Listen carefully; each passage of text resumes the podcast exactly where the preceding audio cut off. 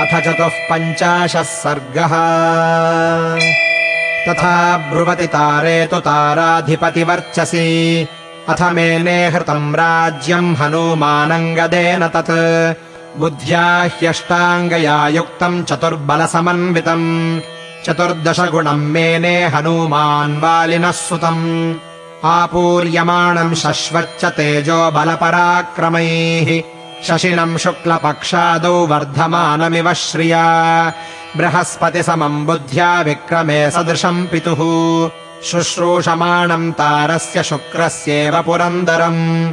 भर्तुरर्थे परिश्रान्तम् सर्वशास्त्रविशारदः। अभिसन्धातुमारेभे हनूमानङ्गदम् ततः। स चतुर्णामुपायानाम् तृतीयमुपवर्णयन् भेदयामास तान् सर्वान् वानरान् वाक्यसम्पदा।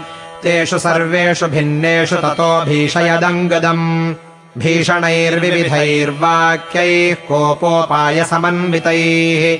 त्वम् समर्थतरः पित्रा युद्धे तारेय वै ध्रुवम् दृढम् धारयितुम् शक्तः कपिराज्यम् यथा पिता। नित्यमस्थिरचित्ता हि कपयो हरिपुङ्गवा नाज्ञाप्यम् विषहिष्यन्ति पुत्रदारम् विना त्वया। त्वाम् नैते ह्यनुरञ्जेयुः प्रत्यक्षम् प्रवदामि ते।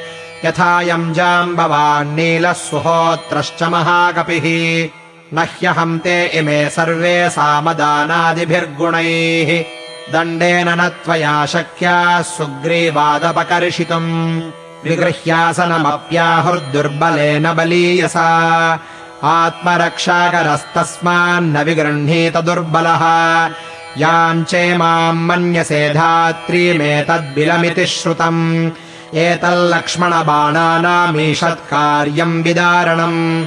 स्वल्पम् हि कृतमिन्द्रेण क्षिपता ह्यशनिम् पुरा। लक्ष्मणो निशितैर्बाणैर्भिन्द्यात् पत्रपुटम् यथा। लक्ष्मणस्य च नाराचा बहवः सन्ति तद्विधाः वज्राशनि समस्पर्शा गिरीणामपि दारकाः। अवस्थानम् यदैव त्वमाशिष्यसि परम् तप। तदैव हरयः सर्वे त्यक्ष्यन्ति कृतनिश्चयाः।